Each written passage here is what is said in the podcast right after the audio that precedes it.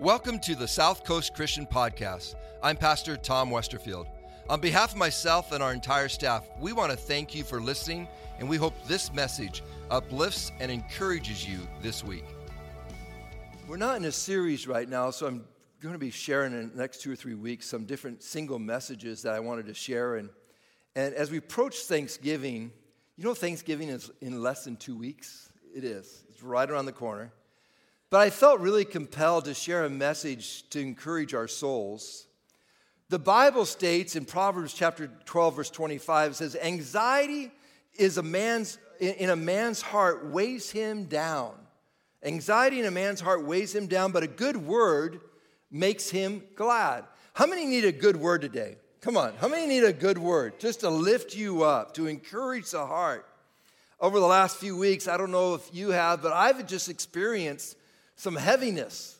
Anybody out there just kind of experienced some heaviness with everything that's happening in the world and are all the politics that are taking place and, and all the things you're going like, what in the world can happen here? And with the political unrest and Israel being attacked and innocent people killed and kidnapped and Israel retaliating and, and, and they have a right as a country to do so, but yet at the same time, we know that lives are being lost, innocent lives are being lost in that process. This stuff becomes heavy. I remember driving down the I 5 freeway just a few weeks ago. In fact, one of our police officers, Matt, actually responded to the call. I was driving down the freeway and going to go pick up my son, Evan, at the airport, Evan and Ashley and Joel, our second grandson.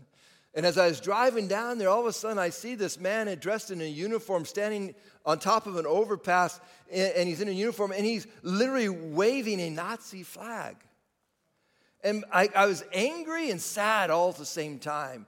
And my heart is just like, this heaviness came over me. I thought, oh, how disturbing it was. Here we are, a country who fought and bled in World War II to free the Jewish people from the atrocities of Nazism. And how that spirit of darkness is still here.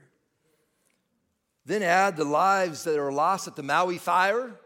You know, that just recently happened.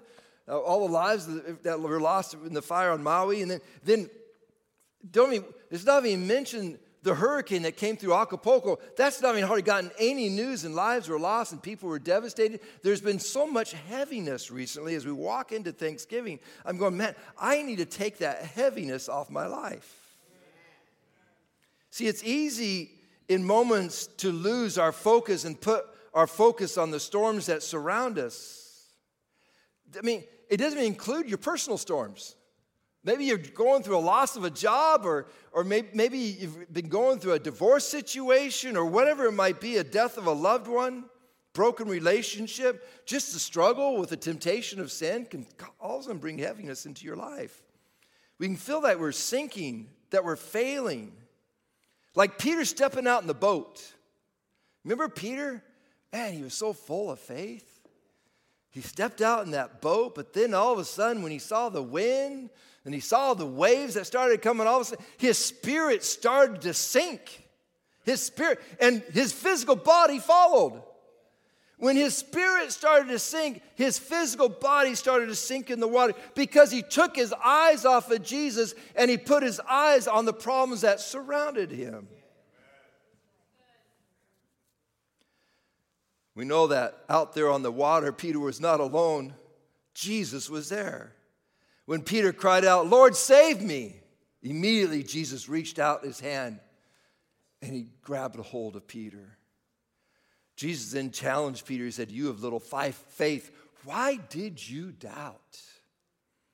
We live in a world where our faith in Jesus, and I declare this to you today, our faith in Jesus is really our only hope. It's our only option.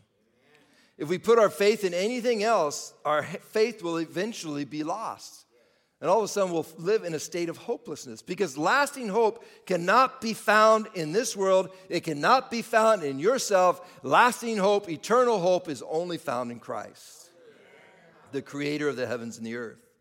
Listen to what King David writes in Psalms 42 5. He says, Why are you cast down, O my soul? And why are you in turmoil within me? Anybody asked that question before? Hope in God, for I shall again praise him, my salvation and my God? I've asked that question before. I don't know if you have. It's a great question to ask. Why am I sad today? Why do I feel this heaviness in my life? And I love the reason it's good to ask that question because all of a sudden it awakens us that I'm focused on something else besides Christ. And David says, Why am I sad? I will put my hope back in my Lord and Savior. I will put my hope back in God, the creator of heavens and earth. Where is your hope today? If you have heaviness in your life, what happens is so many times when we misplace our hope into something that is temporary instead of something that is eternal. If you're struggling with heaviness, redirect your hope and start praising God. The title of my message today is A Garment of Praise. In a recent message, I referred to a temptation, the temptation of Jesus when he went into the wilderness. I've shared this story many times how Jesus was baptized in the Jordan River by John the Baptist. He goes into the water, he comes out, and the Holy Spirit all of a sudden descends upon him. And the, and the Heavenly Father said, This is my Son whom I'm well pleased. And all of a sudden, immediately, he is taken by the Spirit of God to go face testing or temptation by the devil himself for 40 days. But the Spirit of God, the Holy Spirit, was upon him. And Jesus conquered the testing because through the Word of the God, he conquered every test that came his way. And many times what happens, we stop the story right there. But I want to continue that story. What takes place after Jesus' temptation, after he goes into the wilderness? It says that the Holy Spirit is upon him still. And he returns and he goes into Galilee and he starts to preach and starts to share in the different synagogues.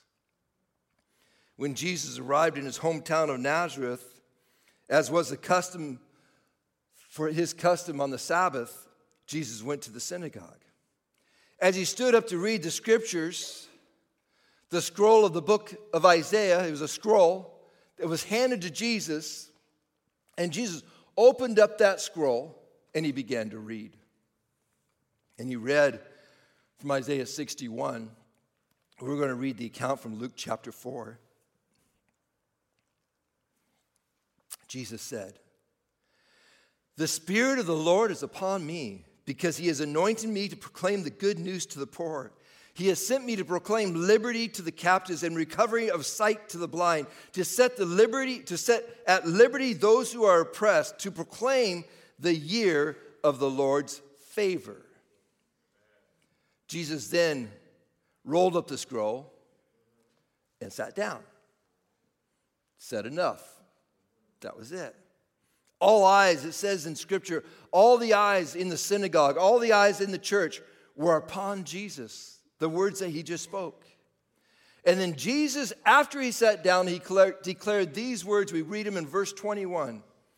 Today, this scripture has been fulfilled in your hearing. For the Jewish believers, there's no doubt what Jesus was meaning at this point. What Jesus was saying, the words that I just declared to you have been fulfilled right here, right now, as I spoke them. It is me. There is no doubt that the Jewish believers understood that he is, Jesus is the Messiah. The religious leaders in the synagogue, man, this is blasphemy. And they were upset. And it says in scripture that they actually took him to a cliff and they were planning on throwing him off of that cliff. And miraculously, I'd love to know more of this story. It just says that Jesus walked right through the crowd and left. He just left, walked right through the crowd. They're trying to kill him. He just walked right through the crowd. I, I want to see that. I want to know what took place. Today, I want to focus on the work that Jesus was declaring that he was going to, that he has done, that he is doing in our lives if we choose to put our faith in Him. It's a powerful scripture. And the first thought I want to think about is that it says, the Spirit, Jesus says, the Spirit of the Lord is upon me. The Spirit of the Lord is upon me. Have you ever thought that the presence, and because here's what we think we read that scripture, we think, man, Jesus is so mighty, so powerful. The Spirit of the Lord was upon him. He was able to accomplish so many things. But then we never considered that the same Spirit that was upon Jesus is the same Spirit, if you are a believer and put your faith in Christ, is the same Spirit that is on you, that is in you. Do you know you have the same power that Christ has, but we never, we never access that power? In fact, Jesus says in his word, he said that you will even do mightier things than I. Not talking about the cross, but talking about evangelism, about the things that we, he says, you'll even do mightier things that, why? Are we better than, no, because the power of God rests upon us. His spirit rests on us. Sometimes we don't access the spirit of God in our life. Don't sell yourself short of what God wants to do in and through your life. What did Jesus say was the first purpose of that anointing? This is kind of interesting. He says to bring good news to the poor. The good news that Jesus is our Savior, that God sent Jesus to be the sacrifice for our sins, and we are to share that good news to others. Then in the middle of verse 18, the scripture states that Jesus says to proclaim liberty to the captives. You know, sin is something that grabs a hold of you. I don't know if you understand that. But sin has this holding power, if you delve into it, if you decide you choose to move towards that directions, it can hold people captive. Think about it drug addiction. People that are, that are just held captive to something, to a bondage, to sin. Alcoholism, something that just holds someone bondage, sexual addiction, perversion that just holds people in bondage, jealousy, you're jealous about everything everybody else has, and that sin just holds you in bondage. Hate, all of a sudden you can't get hate out of your heart, it's just there, and that sin wants to hold you in bondage. Jesus came and he says, I came to set the captive free. How many of you are free here today? He has set you free. We don't have to be held captive. Sin is ugly. It wants to tear you apart. It wants to destroy your life. Jesus came to set you free. Are you being held captive to sin? Then ask God to forgive you of your sins and set you free by the power of His Spirit and put your trust in Him. The next statement Jesus reads is recovery of sight to the blind. And we know that Jesus healed many who were physically blind. But I believe this goes even beyond the physical blindness because what happens when we accept sin into our lives so many times, it blinds us from the truth of God's word. Jesus wants to restore us so that our eyes are open once again, not to sin, but to the love of Christ. He wants us to see this truth. There's a wonderful miracle that happens when we put our faith in Jesus. Our eyes are open. Jesus then declares, He says, to set at liberty those who are oppressed. That's a struggle in today's society. Many people, it's probably one of the number one things that people are struggling with is oppression and depression and discouragement and heaviness and anxiety and all these different things. The word oppressed in the Greek means crushed or shattered by the heaviness of sin in this world. The New King James Version tra- translates this to heal the brokenhearted. And I was thinking about that as I was preparing this message. I thought, how much of sin in this world has broken our hearts? The wayward child that's gone and no longer serving Christ, the death of a loved one that, that was from a horrible situation, and all of a sudden it can be so breaking in our lives. And that, that weight can all of a sudden become so heavy in you that you hold on to that. Jesus wants to say, you know what? I'm healing the brokenhearted. I want you to let go of that, and I want you to grab a hold of me. Hallelujah. We need to grab a hold of Jesus. Jesus lifts the heaviness. Verse 19, Jesus states to proclaim the year of the Lord's favor. I really believe that in Isaiah, this is really referencing the year of Jubilee. I do. I, it's the Levitical law where every 50 years, the people were set free. Where all of a sudden, any, think about this. Come on, young, young people. Every 50 years, or some of you older people, every 50 years, all your debts would be canceled. You would have no more debt. Mortgage paid off, in fact, any property that you ever sold would be returned back to you the year of Jubilee. Jesus said, to proclaim the year of the Lord's favor. You see, the year of Jubilee was something to reset because God didn't want people in bondage. God wanted to set them free from that bondage. So every 50 years there would be a reset. And when Jesus came from heaven to earth, when Jesus was in the, in the synagogue in Nazareth, he said, This is the year of, of Jubilee. This is the year I want to proclaim the Lord's favor because I came from heaven to earth to set you free from bondage. You no longer have to be indebted to sin because I'm going to pay the price for your sins on the cross of Calvary, and you can put your faith in me and you're set free. Have you ever thought about that? You're set free. You're free. I'm free indeed. Amen. Come on. Woo, now we're getting a little better. I'm getting excited. Watch out. About ready to do a jubilee. No, yeah, a march. When Jesus entered this world, he brought grace to us, an opportunity to receive forgiveness. Remember that Jesus was reading from the book of Isaiah. And I want to return to the book of Isaiah, chapter 61, and continue reading from where Jesus was reading, but where he stopped. But we must first ask the question why did Jesus stop reading in the middle of verse 2 of Isaiah 61. And I want to declare to you today, just a reminder, that when Jesus was reading the scroll, there was no chapters, there was no verse numbers. He was just reading. But he stopped specifically in the middle of what we see as verse 2. Why did he stop there? And we don't know 100% for sure. But most scholars believe that Jesus didn't want to focus on that next line and the day of, of vengeance of our God. The idea is that Jesus wanted people to know his first mission, and I want you to catch this his first mission was a mission of grace. There will be a day of judgment. There is, that day is coming. There is a day of judgment. Don't, don't, don't fool yourselves. But Jesus said, that day is not here yet. Today is a day of grace. Today is a day of salvation, an opportunity to receive a reset, grace and remember, Jesus himself stated in John 12 47, said, I did not come to judge the world, but to save the world. He was on a mission to bring grace. His first appearance, Jesus' first appearance to this world, was an act of grace. But if we continue reading in this prophecy from Isaiah, the prophet goes on to give us a, a, another promise, and Jesus gives it. let me read it in verse 3 to you Isaiah 61 3. Says, To grant them a beautiful headdress instead of ashes, the oil of gladness instead of mourning, the garment of praise instead of a faint spirit, that they may be called oaks of righteousness, the planting of the Lord, that he may be glorified. I want to focus on the, that promise right there in the middle because I just really felt it, God laid it on my heart for this week.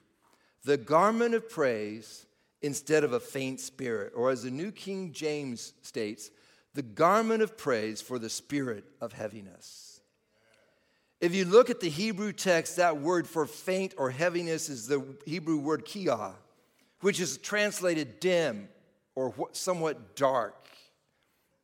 This verse refers to the spirit, and I believe it's a spirit. It's a spirit of discouragement or depression or anxiety or heaviness that gets on our lives.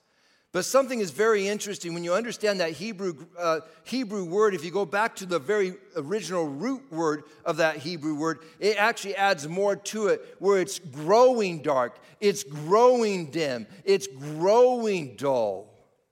It's the same word that is used in 1 Samuel 3 2 when the priest uh, Eli, when his eyesight was going poorly, it says that his eyes were growing dim, growing dark. It's the word that's used in Isaiah 42 3, where all of a sudden a candle, the, the flame of the candle is, is flickering, is about ready grow, to go out. It talks about that diminishing, it's growing dark. And I share with you this today because the spirit of heaviness will gradually blind you to what God is doing in your life if you allow the spirit of heaviness just to sit upon you for too long, what it does, it starts to blind you from the goodness of God. You become so focused on the heaviness that you no longer are focusing on God's goodness. And I've noticed in my life that heaviness all this disconnects me from God. It disconnects my spirit, where praise connects my spirit. Heaviness disconnects. That's why David said in that psalm, Why is my soul so downcast? What is wrong with me? Wake up. I will praise God today. I love David. I love his heart. He just goes after it. Maybe you're sitting here today and can't think of anything to praise God for. You're sitting here today. You're breathing. You're not in a bomb shelter somewhere, hiding and wondering if you're going to live or die today. See, do you see how easy that was to just switch our focus? Instead of looking at my problems and all my difficulties and all the struggles and all the world's, and stop looking at all the world scenario, pray. You're not going to be able to solve all the world. You can pray. Pray. See, the spirit of heaviness wants to take your focus off the good in life so that all you can see is the problems. It's what causes people to entertain suicidal thoughts. They can have everything going in life, and yet at the same time, all of a sudden, this heaviness comes upon them. They start thinking these crazy thoughts because all of a sudden they can't see God's goodness. It's why it's so good sometimes just to take a walk down the beach and watch the ocean waves crash in and say, That's God's creation. Or just sit down outside and look at the trees and the wind come through the trees and the leaves fall and, and just see how God's creation just keeps on moving forward. And just all of a sudden, just to be able to say, Thank you, Lord, that I'm part of your creation. See, when you begin to praise, you begin to remove the darkness from your vision and you replace it with the light of God's goodness. In life, we get in trouble when we take our eyes off of Jesus. The spirit of heaviness tends to grip I want you to catch this. The spirit of heaviness has a grip of fear, where the spirit of praise has a grip of faith. The spirit of heaviness gives you this grip over your life of fear, where all of a sudden, if you put a, there's a spirit of praise, it transforms you into faith, takes you into faith in Jesus. When we start living in anxiety, we start feeling the need to resolve all the problems, me, myself, and I. How do I resolve it? How do I solve it? Instead of putting our focus back on God, hey, God, I have this problem. I need your help. Do you remember the scripture in Romans 8 28 says, God works for the good of those who love him, who have been called according to your purpose? Do you know that God is on, uh, working on your behalf? He loves you, He cares for you. The troubles of this world are not greater than God. God is greater. God is greater. And it's not that we shouldn't do our best to make a difference in this world, because we're called to serve others, no doubt about it. In fact, Jesus says that when we serve others, we're actually serving our Heavenly Father. So we're called to do all of that. We are the hands and feet of Jesus. And I'm not saying that we'll never face struggles or difficulties in, lives, in our life, but we do have a choice. We can either face those struggles or those difficulties in fear, or we can face them with faith. I'm choosing faith. How many are choosing faith today?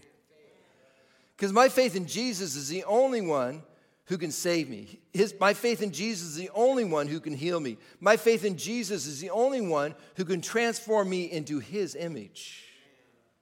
Don't live life in your own strength. Live life through the power of God's strength. And I want to close today, and we're going to close a little differently today because I just feel like we need to praise the Lord. We're going, to, we're going to end with the song that we began with today. We're going to praise the Lord. Amen? So lock the doors, ushers. No one's leaving. I don't care what football game, what dinner reservations you have. We're going to praise the Lord today because some of you need to lift that heaviness off of your life and you need to praise the Lord. Let me close with five practical ways Oh my gosh, Pastor Tom, five? They're short. But I want you to write them down. Because if you're struggling with anxiety or fear or, or heaviness in your life, write these things down because these are things that you can do to break that off your life. First thing is give God praise. That's what we've been talking about today. Give God praise. Let Jesus take your heaviness.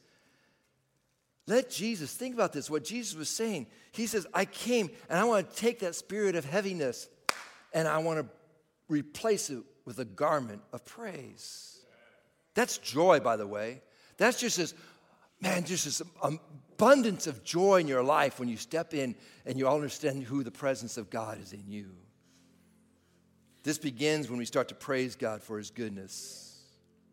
Second, pray with faith. We, ne- we, we can never underestimate the power of prayer. Jesus states, Whatever you ask in prayer, you will receive if you have faith. When we pray, have faith and believe, God, help me with this. Watch what will take place. I, I, am, I am almost 100% sure so many of our problems would be solved with prayer, but we just with, prayer, but we just don't take time to pray. We say we do, but do you? Or do you just complain to God? There, oh, whew, I got to go there. There's a difference between complaining to God and praying in faith. You can go to God and complain, Lord, why is this happening? Why is this over? He probably just turns you down because it's like, I could, I'd turn you down, man. It's like, but man, when all of a sudden we come to God in faith, God, you are the miracle worker. You are my redeemer. You are my salvation. You are my healer. Lord, I have an issue, but God, I know that this issue is not greater than you. You are greater than it. So, God, I pray in today, in Jesus' name, come and fill me with the power of your Spirit. Help me to overcome. You, there's a difference in prayer. I want prayer meetings on Sunday nights to be filled with just this energy and this enthusiasm. Not that, that we're gathered together, but that we're worshiping Him that we're serving a God that is a miracle worker. Third, confess your sins. One of the heaviest things that you can carry around in your life is sin. Man, sin burdens you down. If you're feeling heavy, man, examine yourself. Do you have sin in your life? Unconfessed sin that you just need to give to God? Just say, God, forgive me. Watch what will happen. It lightens your, your path, it lightens your load because God will forgive you. The Bible says He is faithful and just to forgive you of your sins. Fourth, obey God's word. First, read it because you got to know what it says in there, and then start to obey it. God's word brings truth into your life, and it's the truth of His word that will set you free from the lies of this world. Fifth thing, Surround yourself with Christian friends.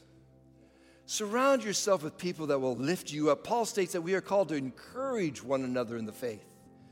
Do you have some encouragers? Or do you just have downers? People who discourage you.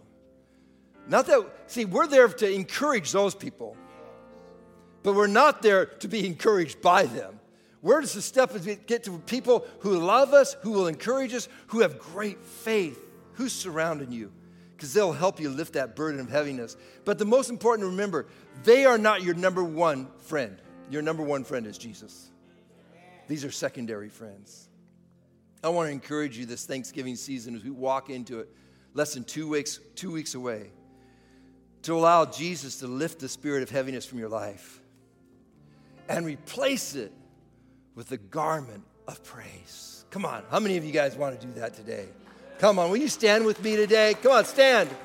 Stand. And let's put our faith in Christ today. Let's not let that spirit of heaviness grab a hold of us today, but let's choose to say, Lord, I'm going to praise you today. Lord, I thank you for your word.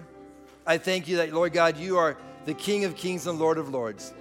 Right now, Lord, I pray that you receive our praise today. And as we praise you, God, I pray for any heaviness that might be in this, in this audience today. God, that burden, that heaviness, that will be lifted, Lord God, as we praise your name. Thanks for listening to the South Coast Christian Podcast. We appreciate those who give on a regular basis to South Coast because through your giving, we are able to provide these resources. For more information about South Coast, including service times and ways to give, please visit southcoastchristian.com. And if you haven't already, please subscribe to this podcast. Thanks again, and may this week be filled with new opportunities where you can receive and share God's love.